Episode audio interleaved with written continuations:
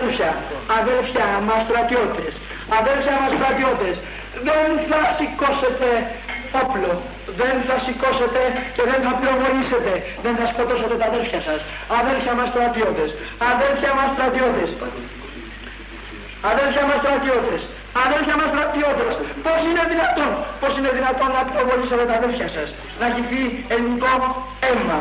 Όλοι πιστεύουμε στην ελευθερία. Και εγώ πάλι πρώτος αρχίζω τον εθνικό ύπνο, αυτό το αιώνιο σύμβολο της ελευθερίας. Σε γνωρίζω από την κόψη του σπασιού την τρομερή. Σε γνωρίζω από την όψη που με διάει πέρα στη γη. Από τα κόκκαρα βγαλμένη των Ελλήνων τα ιερά και για πρώτα ερχομένη. Σε χαίρετε ελευθεριά.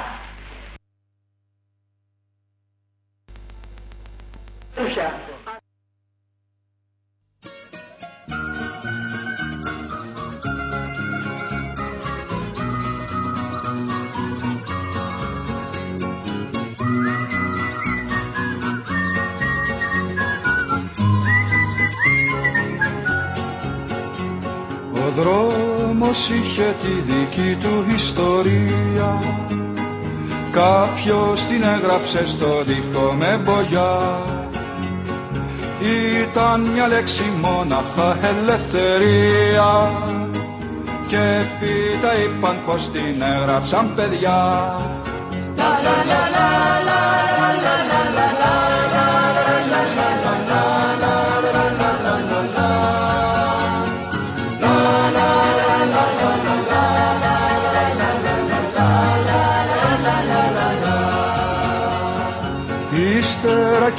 ο καιρός και η ιστορία.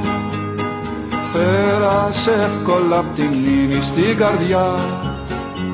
Ο τείχος έγραφε μονάδικη ευκαιρία. Εντός πολλούνται πάσης φύσεως υλικά. Τις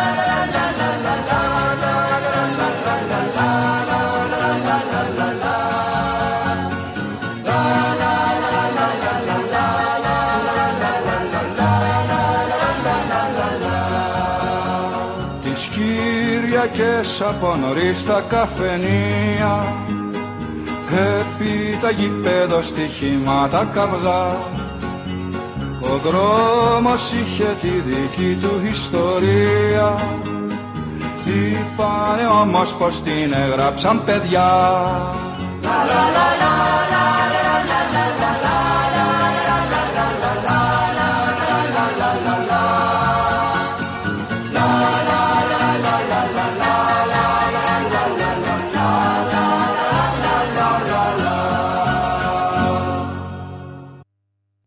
Καλημέρα φίλες και φίλοι, αγαπητοί ακροατές του RAT FM.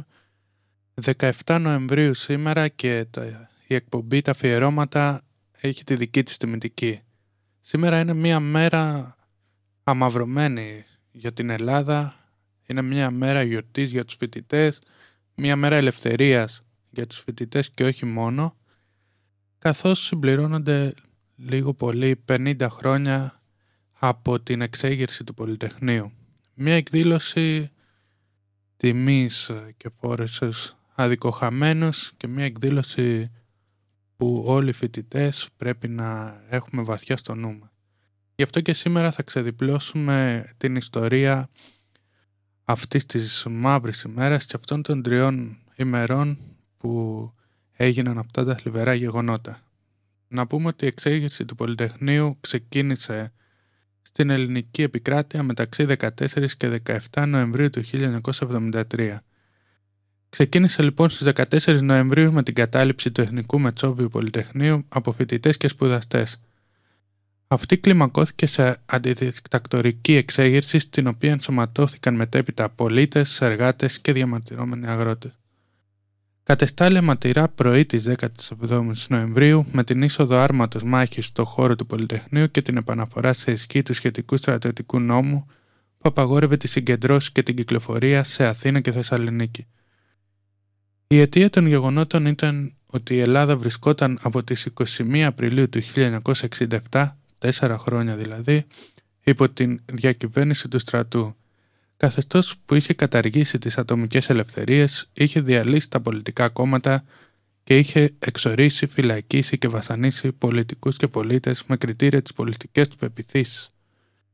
Το 1973 βρίσκει τον πραξικοματία πρωθυπουργό της χώρας Γιώργο Παπαδόπουλο να έχει ξεκινήσει η διαδικασία φιλελευθεροποίησης του καθεστώτος, η οποία συμπεριλάμβανε την αποφυλάκηση των πολιτικών κρατουμένων και μερική άρση της λογοκρισίας.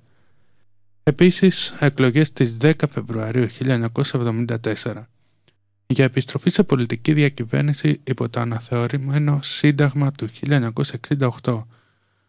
Το Σύνταγμα αυτό όμως διατηρούσε τη θέση του στρατού στο σύστημα εξουσίας και τη δυνατότητά του να επεμβαίνει στην πολιτική ζωή της χώρας. Οπότε το έκρινε απαραίτητο.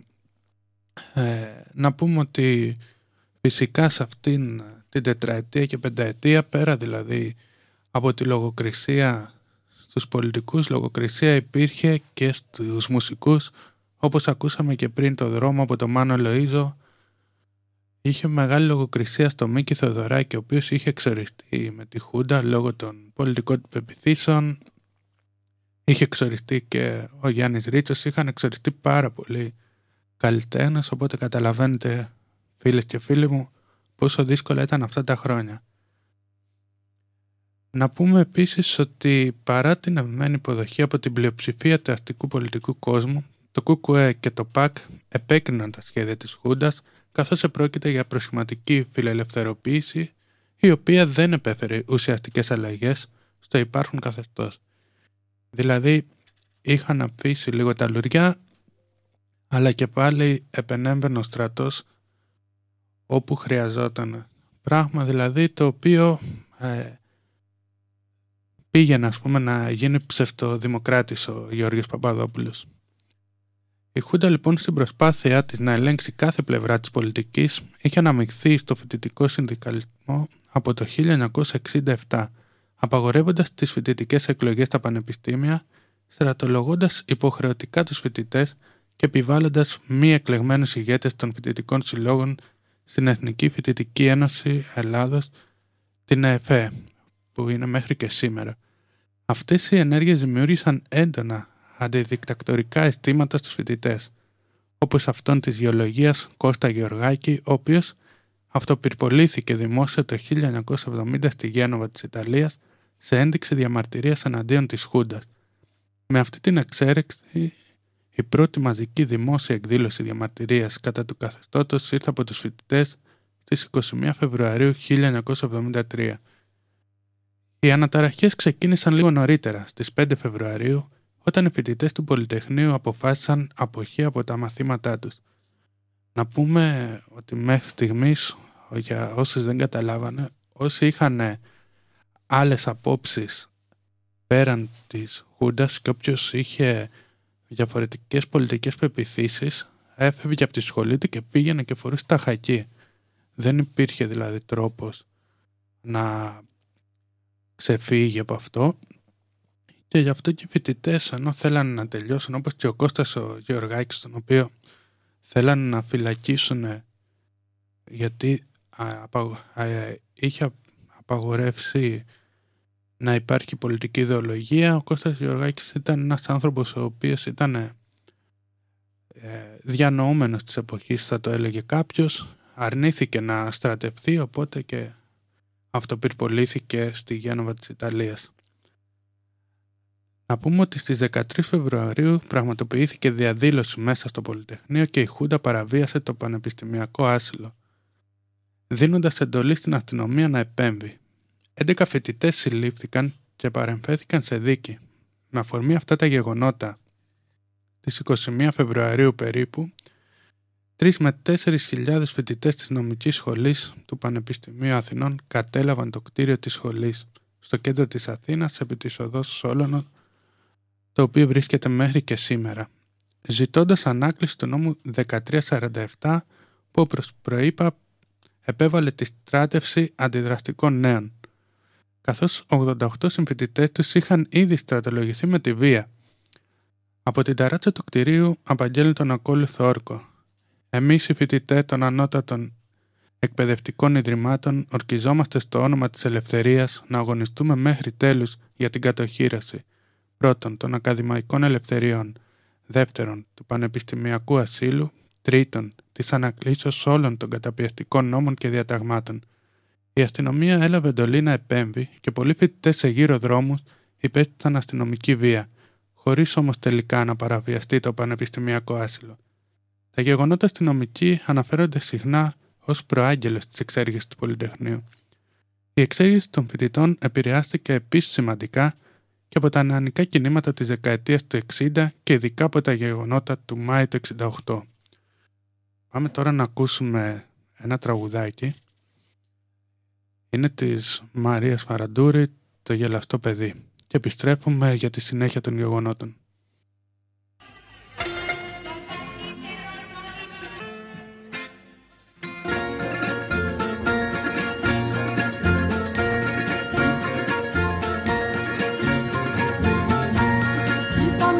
Του κοντά στη Ροδαβή Βγήκα να πάρω αγέρα στην ανθισμένη γη.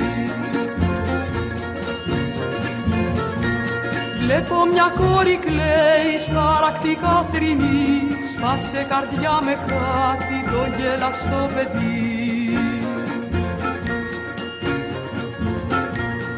Είχε έναν και θάρρος και όνια θα θρηνώ το πηδηκτό του βήμα, το γέλιο το γλυκό. Ανάθεμα την ώρα κατάρα τη στιγμή, σκοτώσαν οι εχθροί μας το γέλαστο παιδί.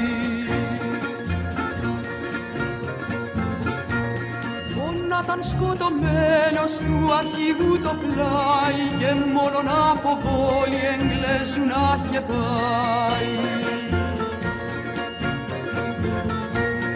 Από απεργία πείνας μέσα στη φυλακή. Θα ήταν τιμή μου που χάσα το γελαστό παιδί. Βασιλικιά μ' αγάπη, μ' αγάπη θα στο λέω. Για το τι έκανες αιώνια θα σε κλαίω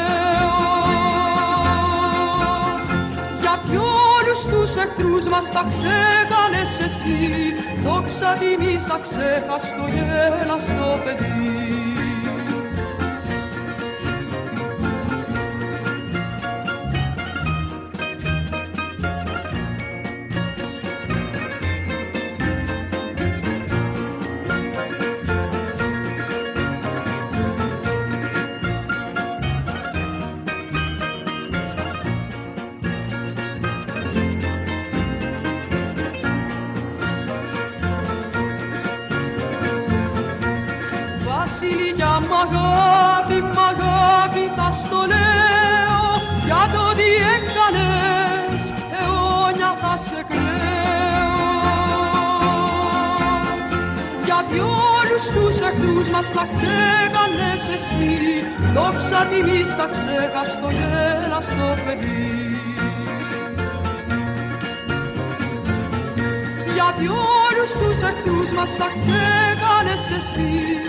δόξα τιμής τα ξέχαστο γέλαστο παιδί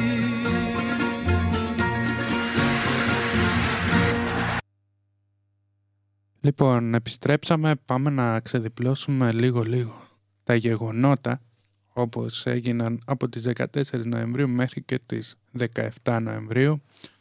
Να πούμε ότι στις 14 Νοεμβρίου του 1973 φοιτητές του Πολυτεχνείου αποφάσισαν αποχή από τα μαθήματα και ξεκίνησαν για δηλώσεις εναντίον του βάναυσου στρατιωτικού καθεστώτος.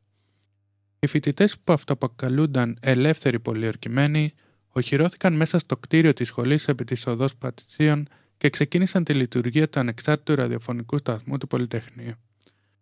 Σημαντικός παράγοντας και σημαντικό ηχητικό από τις τότε τρεις μέρες είναι το «Εδώ Πολυτεχνείο, εδώ Πολυτεχνείο». Να πούμε ότι οι φοιτητές αυτοί αυτοαποκαλούνταν ελεύθεροι πολιορκημένοι και οχυρώθηκαν μέσα στο κτίριο της σχολής καθώς ο πομπός κατασκευάστηκε μέσα σε λίγες ώρες στα εργαστήρια της Σχολής Ηλεκτρολόγων Μηχανικών από τον Γιώργο Κυρλάκη. Το πλέον ιστορικό μήνυμά τους ήταν «Εδώ Πολυτεχνείο. Λαέ της Ελλάδας, το Πολυτεχνείο είναι σημεοφόρος του αγώνα μας, του αγώνα σας, του κοινού αγώνα μας ενάντια στη δικτακτορία για τη δημοκρατία». Εκφωνητές του σταθμού ήταν η Μαρία Δαμανάκη, ο Δημήτρης Παπαχρήστος και ο Μίλτος Χαραλαμπίδης. Το πρώτο βράδυ της κατάληψης του Πολυτεχνείου, μια ομάδα περίπου 100 χουντικών νεολαίων της οργάνωσης κόμμα 4 Αυγούστου του Κώστα Πλεύρη, μαζί με ασφαλίτες και παρακρατικούς αποφάσισαν να οργανώσουν εισβολή στο Πολυτεχνείο. Αλλά ελλείψεις σχεδιασμού και ηγεσίας περιορίστηκαν στην παρεμπόδιση της τροφοδοσίας των φοιτητών από εξωτερικές ομάδες περιφρούρησης. Οι διαδηλώσεις, τα συλλαλητήρια και οι εκδηλώσεις κατά του καθεστώτος της Χούντας αυξήθηκαν. Κυρίως στην Αθήνα αλλά και σε σημεία της επαρχίας. Δημιουργήθηκαν συνθήκες εξέργησης από τις 14 μέχρι και τις 17 Νοεμβρίου και πιο περιορισμένα μέχρι τις 18. Στήθηκαν οδοφράγματα και διεξήχθησαν οδομαχίες μεταξύ εξεγερμένων και αστυνομία. Τη νύχτα της 16 Νοεμβρίου, η ίδια ομάδα νεολαίων του K4α που είχε συγκεντρωθεί το πρώτο βράδυ μεταξύ των οποίων φέρεται να συμμετείχε και ο χρόνια αργότερα αρχηγός και ιδρυτής της Χρυσής Αυγής 16χρονος έφηβος τότε Νίκος Μιχαλολιάκος εκτός όσων είχαν αποφασίσει να συνδράμουν τις δυνάμεις καταστολής όπως ο Ηλίας Τσιαπούρης που μαζί με άλλους παρακρατικούς κατηγορήθηκε ότι πυροβολούσε διαδηλωτές από την ταράτσα του Υπουργείου Δημόσιας Τάξης. Συγκεντρώθηκαν έξω από τα γραφεία της οργάνωσης τη διασταύρωση των οδών Μπουμπουλίνας και Αλεξάνδρας, διασκορπίστηκαν ωστόσο μετά την επίθεση ενός αγήματος αστυνομικών που δεν αντιλήφθηκε την ταυτότητά τους. Τις 3 τα ξημερώματα της 17ης Νοεμβρίου και ενώ οι διαπραγματεύσεις για ασφαλή αποχώρηση των φοιτητών από το χώρο του Πολυτεχνείου βρισκόταν σε εξέλιξη, αποφασίστηκε από τη μεταβατική κυβέρνηση η επέμβαση του στρατού και ένα από τα τρία άρματα που είχαν παραταχθεί έξω από τη σχολή κέντρης γκρέμισε την κεντρική πύλη. Κατά την είσοδο του άρματος υποστηρίζεται χωρίς να έχει αποδειχτεί ότι συνεθλίβησαν δύο-τρεις φοιτητές που βρίσκονταν πίσω από την πύλη. Γεγονός το οποίο να είναι ανεπιβεβαίωτο σύμφωνα με το πόρισμα του εισαγγελέου Τσεβά. Επίσης, από τα συντρίμια τραυματίστηκε σοβαρά με συντριπτικά κατάγματα στα πόδια η φοιτήτρια Πέπη Ριγοπούλου. Ο σταθμός του Πολυτεχνείου έκανε εκκλήσεις στους στρατιώτες να ψηφίσουν τις εντολές των ανωτέρων τους και στη συνέχεια εκπαιδευτή απήγγειλε τον ελληνικό εθνικό ύμνο. Είναι ένα από τα ηχητικά ντοκουμέντα που ακούσαμε και στην αρχή του αφιερώματος. Η μετάδοση συνεχίστηκε ακόμα και μετά την είσοδο του άρματος στο χώρο της σχολής. Οι φοιτητές που είχαν παραμείνει στο Πολυτεχνείο μαζεύτηκαν στο κεντρικό προάβλιο ψάλλοντας τον εθνικό ύμνο. Η πτώση της πύλης ακολουθήθηκε από την είσοδο μιας μονάδας ένοπλων στρατιωτών του ΛΟΚ που οδήγησαν τους φοιτητές χωρίς βία έξω από το Πολυτεχνείο. Μέσω της πύλης της οδός του Νάρη, να πούμε για όσους δεν γνωρίζουν ότι το Πολυτεχνείο είχε τρεις πύλες τότε. Ε, ήταν η μπροστινή κεντρική, η οποία έχει πέσει και έχει αντικατασταθεί Νομίζω ότι όσοι καταφέρετε να είστε σήμερα στην Αθήνα αξίζει μία βόλτα από το Πολυτεχνείο καθώς και μετέπειτα επί της οδού Στουρνάρη που μετέβησαν όλοι οι φοιτητές ε, εκείνης της νύχτας. Οι αστυνομικές δυνάμεις που περίμεναν λοιπόν στα δύο πεζοδρόμια της Τουρνάρη επιτέθηκαν στους φοιτητές, την έξοδο των οποίων αποφασίζουν, σύμφωνα και με το πόρισμα του εισαγγελέα Τσεβά, να περιφρουρήσουν κάποιοι από τους στρατιώτες οι οποίοι σε ορισμένες περιπτώσεις επενέβησαν και εναντίον των αστυνομικών που βιοπραγούσαν τους φοιτητές. Πολλοί φοιτητές βρήκαν καταφύγιος σε γειτονικές πολυκατοικίες. Ελεύθεροι σκοπευτές της αστυνομίας άνοιξαν πυρ από γειτονικές ταράτσες, ενώ άνδρες της ΚΙΠ καταδίωξαν τους εξεγερθέντες. Οι εκφωνητές του σταθμού του Πολυτεχνείου παρέμειναν στο πόστο τους και συνέχισαν να εκπέμπουν για 40 λεπτά μετά την έξοδο, οπότε και συνελήφθησαν.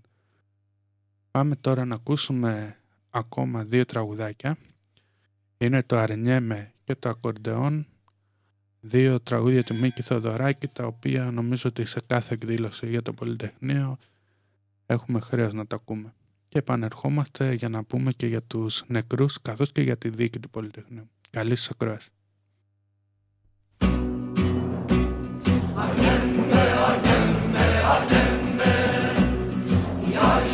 Baştan ne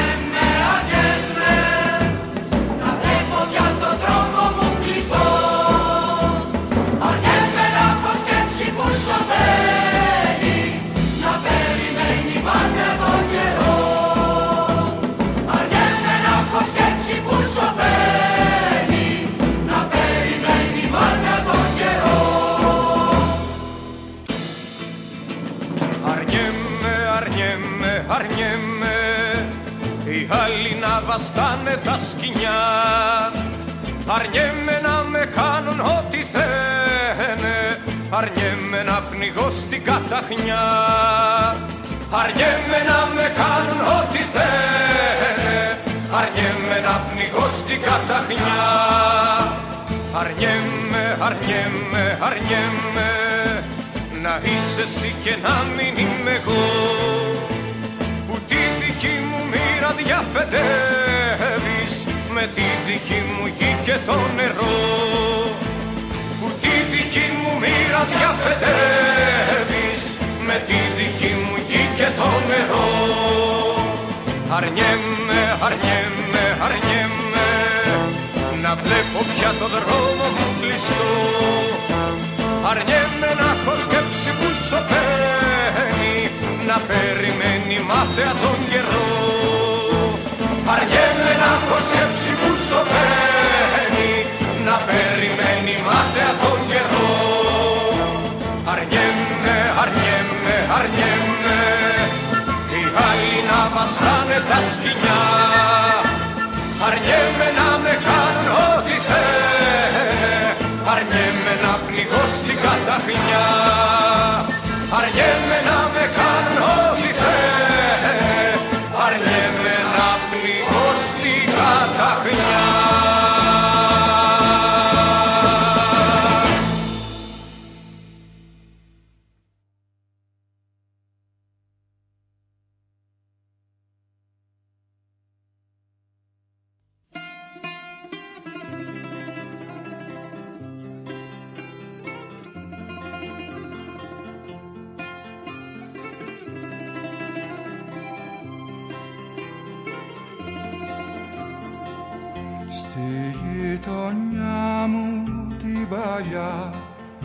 είχα ένα φίλο που ήξερε και έπαιζε τα κορδεό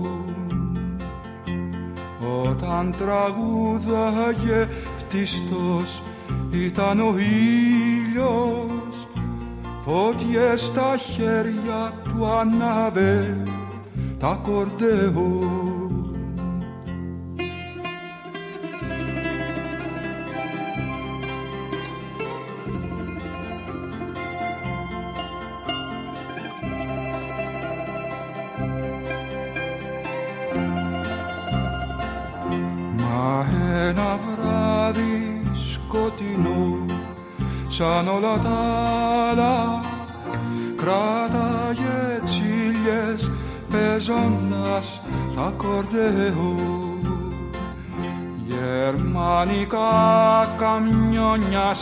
σταθήκα στη μάντρα και μια ρηπή σταμάτησε τα κορδεό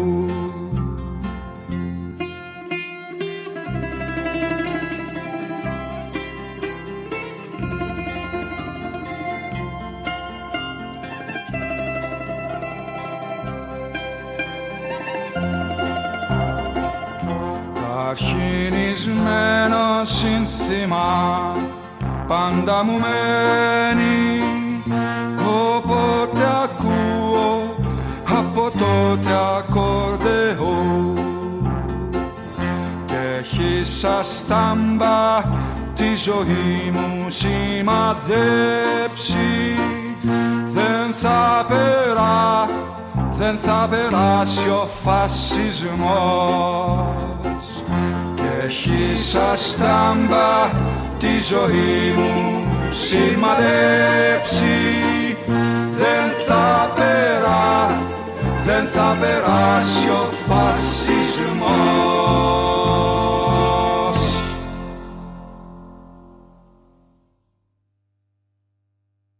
Λοιπόν, εδώ είμαστε πάλι. Επιστρέψαμε.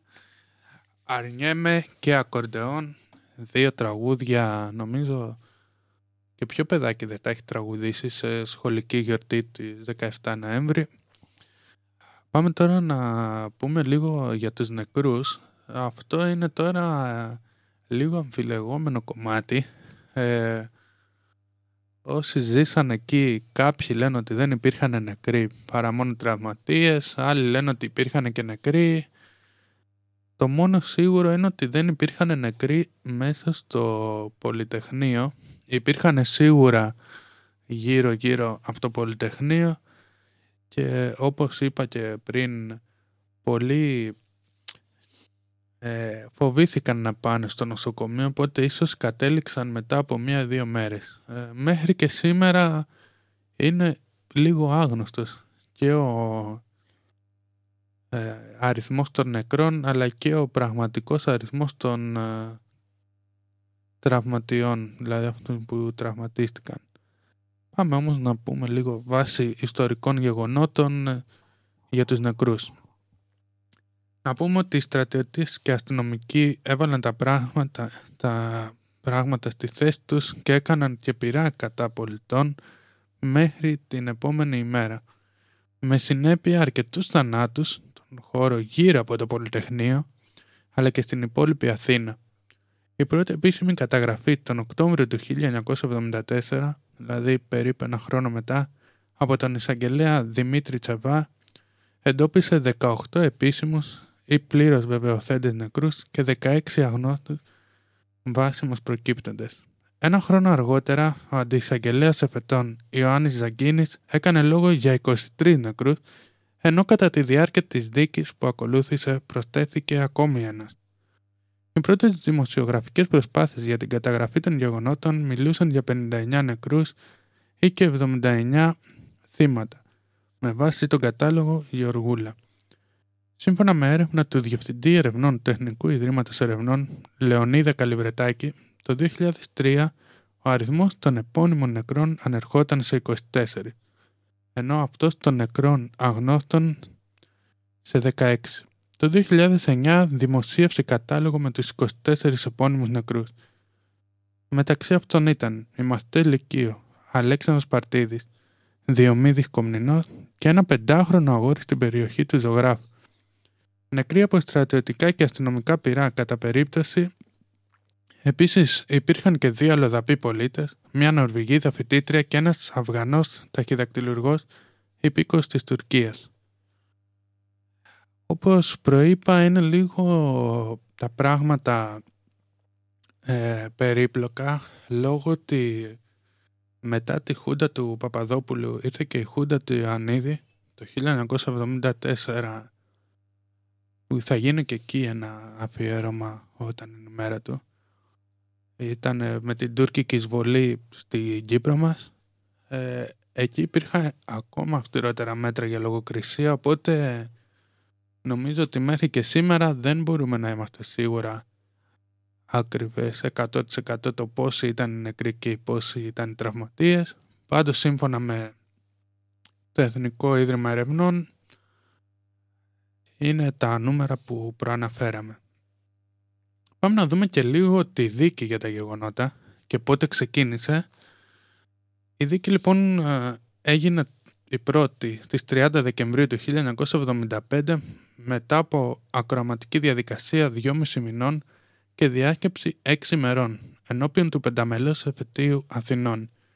Εκδόθηκε απόφαση του δικαστηρίου το οποίο κήρυξε ένοχους τους 20 από τους 32 κατηγορούμενους αθωώνοντας 12. Οι κύριοι ποινές που επιβλήθηκαν ήταν ο Δημήτρης Ιωαννίδης, αρχηγός της ΕΣΑ την περίοδο της εξέργησης, 7 φορές ισόβια για ηθική αυτοργία σε 7 ανθρωποκτονίες από πρόθεση και 25 χρόνια κάθερξη κατά συγχώνευση για ηθική αυτοργία σε 38 απόπειρες ανθρωποκτονιών και πρόκληση διάπραξης κακογυρμάτων, καθώς και διαρκή στέρηση των πολιτικών του δικαιωμάτων. Ο Γεώργιος Παπαδόπουλος, εν ενεργεία δικτάκτορας την περίοδο της εξέγερσης, 25 χρόνια κάθυρξη για απλή συνεργία ανθρωποκτονίας από πρόθεση και απόπειρες ανθρωποκτονιών, καθώς και δεκαετή στέρηση των πολιτικών των δικαιωμάτων. Να πούμε ότι ο Γεώργιος Παπαδόπουλος δεν κατάφερε να βγει ποτέ από τη φυλακή, πέθανε μέσα στη φυλακή, καθώς φρουρώταν και από τη μονάδα των πεζοναυτών στη Σύρο και όταν του είπαν ότι πρέπει να βγεις, λέει εάν εγώ πάλι ένοχος θα είμαι, οπότε έμεινε στη φυλακή και πέθανε μέσα στην φυλακή. Ο Σταύρος ο Βαρνάβας, αντιστράτηγος της Εθνικής Αμήνης, τρεις φορές ισόβια για ηθική αυτουργία σε τρεις ανθρωποκτονίες από πρόθεση και 25 χρόνια κάθριξη κατά συγχώνευση για ηθική αυτουργία σε 17 απόπειρες ανθρωποκτονιών και επίσης ε, πρόκληση διάπραξης κακογυρμάτων καθώς και διαρκή στέρηση των πολιτικών του δικαιωμάτων. Ο Νικόλαος Δελτήλης, ο οποίος ήταν ταξίαρχος, ισόβια κάθριξη και διαρκή στέρηση των πολιτικών του δικαιωμάτων για ανθρωποκτονία από πρόθεση του διερχόμενου Μιχαήλ Μυρογιάννη. Άλλοι τέσσερις ανώτατοι αξιωματικοί σε 25 χρόνια κάθριξη κατά συγχώνευση για ηθική αυτουργία σε συνολικά 12 ανθρωποκτονίες και 56 απόπειρες ανθρωποκτονιών, καθώς και δεκαετή στέρηση των πολιτικών τους δικαιωμάτων. Άλλοι 12 κατηγορούμενοι σε μικρότερες ποινές από 5 μήνες έως 10 χρόνια κάθριξη για διάφορες κατηγορίες, κυρίως για ηθική αυτουργία σε επικίνδυνες σωματικές βλάβες. Οι ποινές κάτω του ενός έτους ήταν εξαγοράσιμες.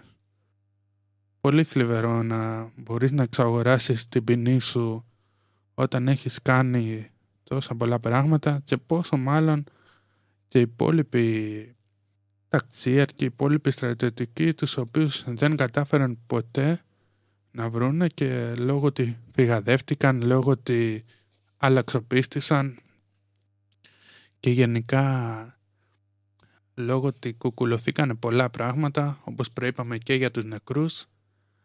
Ακόμα πιο θλιβερό είναι ότι μέχρι και σήμερα στις μέρες μας υπάρχουν υμνητές και άνθρωποι που υποστηρίζουν τη Χούντα, οι υμνητές της 21ης Απριλίου δυστυχώς είναι κατάλοιπα εκείνων των καιρών. Ας ελπίσουμε ότι δεν είναι πάρα πολλά αυτά τα κατάλοιπα.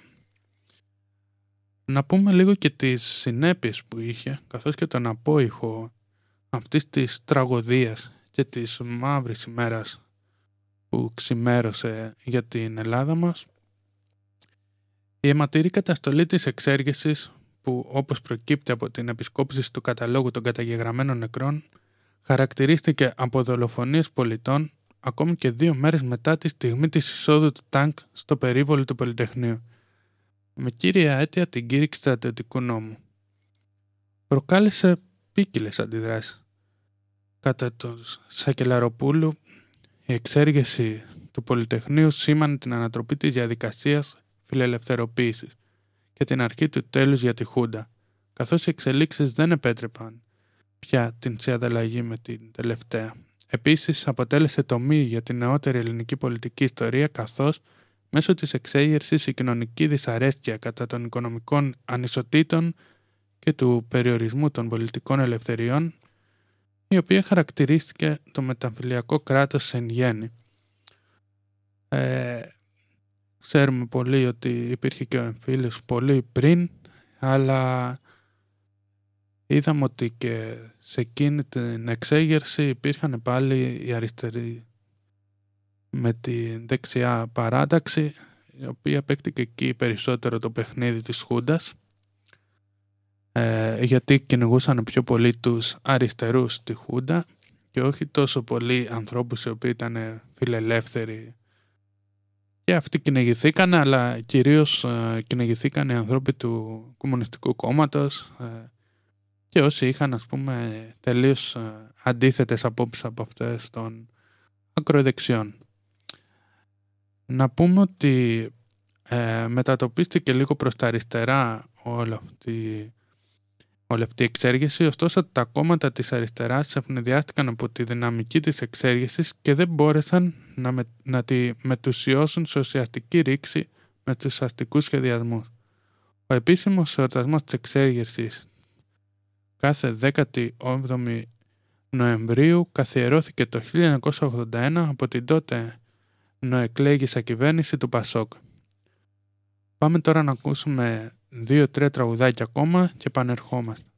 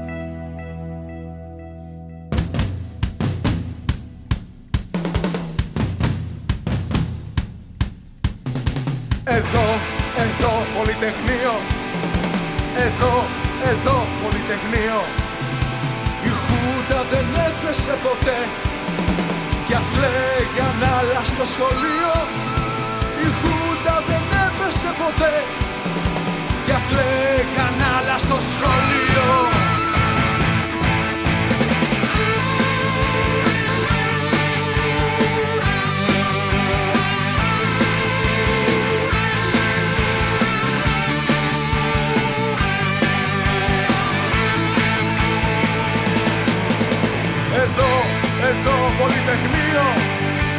Εδώ, εδώ Πολυτεχνείο. Σας μιλάω βραδινός εκφωνητής Από μια χώρα που ήταν πάντα στον αέρα. Σας μιλά ένας μικρούλης μαθητής Που πήρε δώρο τα Χριστούγεννα μια σφαίρα. Εδώ, εδώ Πολυτεχνείο.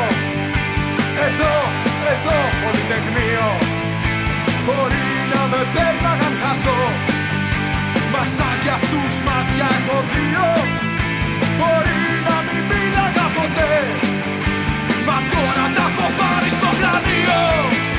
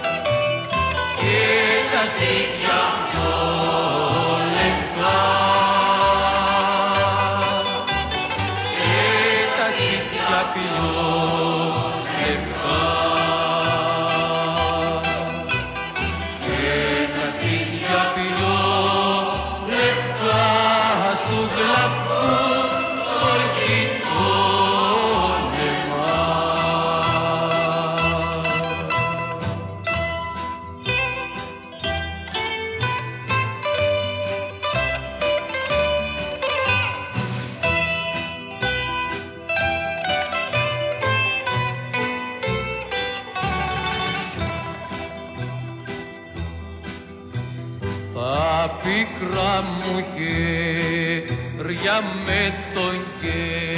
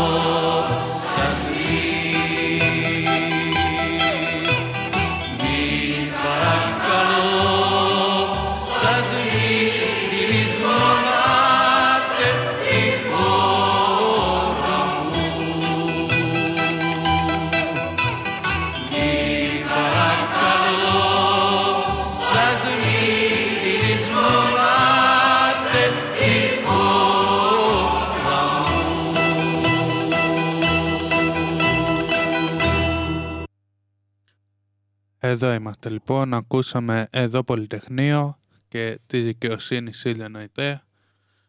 Το δεύτερο τραγούδι σίγουρα το ξέρετε. Το πρώτο το επέλεξα γιατί είναι ένα συγκρότημα το οποίο από το 2018 που τους ανακάλυψα βγάζουν ε, ε, κοινωνικά τραγούδια όπως και πρόσφατα έχουν βγάλει το «Βρέχει σφαίρες» για τα γεγονότα που γίνονται στην Παλαιστίνη. Ένα συγκρότημα νομίζω το οποίο έχει αγγίξει την καρδιά του Έλληνα ροκά. Δεν θέλω όμως να αναφερθούμε περισσότερο για αυτό το συγκρότημα. Ίσως κάποια στιγμή κάνουμε και ένα αφιέρωμα, κάποια συνέντευξη. Θα έρθουν όμορφα πράγματα. Λοιπόν, πάμε να πούμε λίγο την αποτίμηση των όλων των γεγονότων. Είναι θλιβερά γεγονότα όπως και να έχει. Απλά στη χρονιά που ζούμε καλό είναι να μην γίνονται εξεγέρσεις, να αφήνουν τον κόσμο και τα μικρά παιδάκια και να ανακαλύψουν την ιστορία γιατί και αυτό μέρος της ιστορίας μας είναι και καλό είναι να μην επαναληφθεί γιατί όπως λένε και πολλοί ιστορικοί όσοι δεν ξέρουν την ιστορία τους είναι αναγκασμένοι να την επαναλάβουν.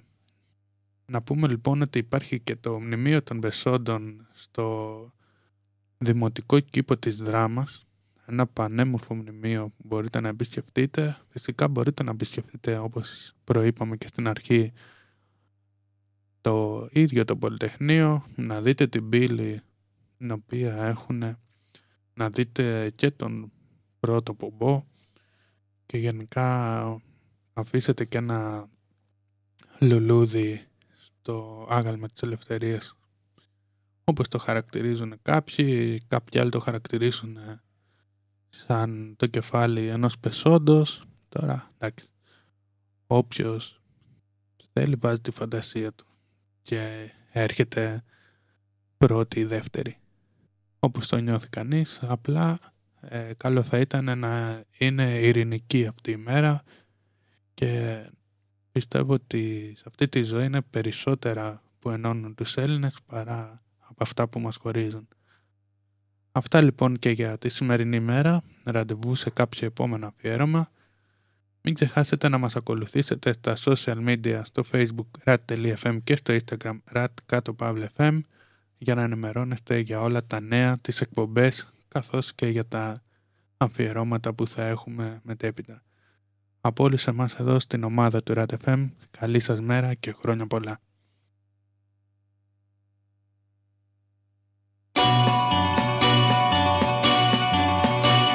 Με τόσα φύλλα σου γνέφει ο ήλιος καλημέρα.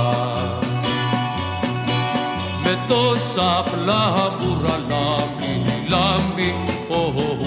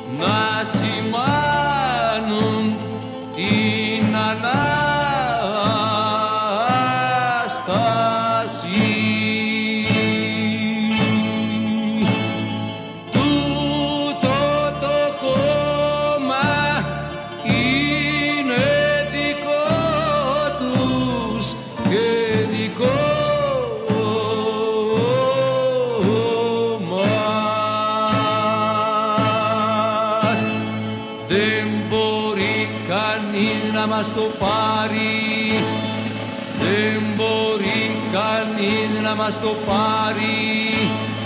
Δεν μπορεί κανείς να μας το πάρει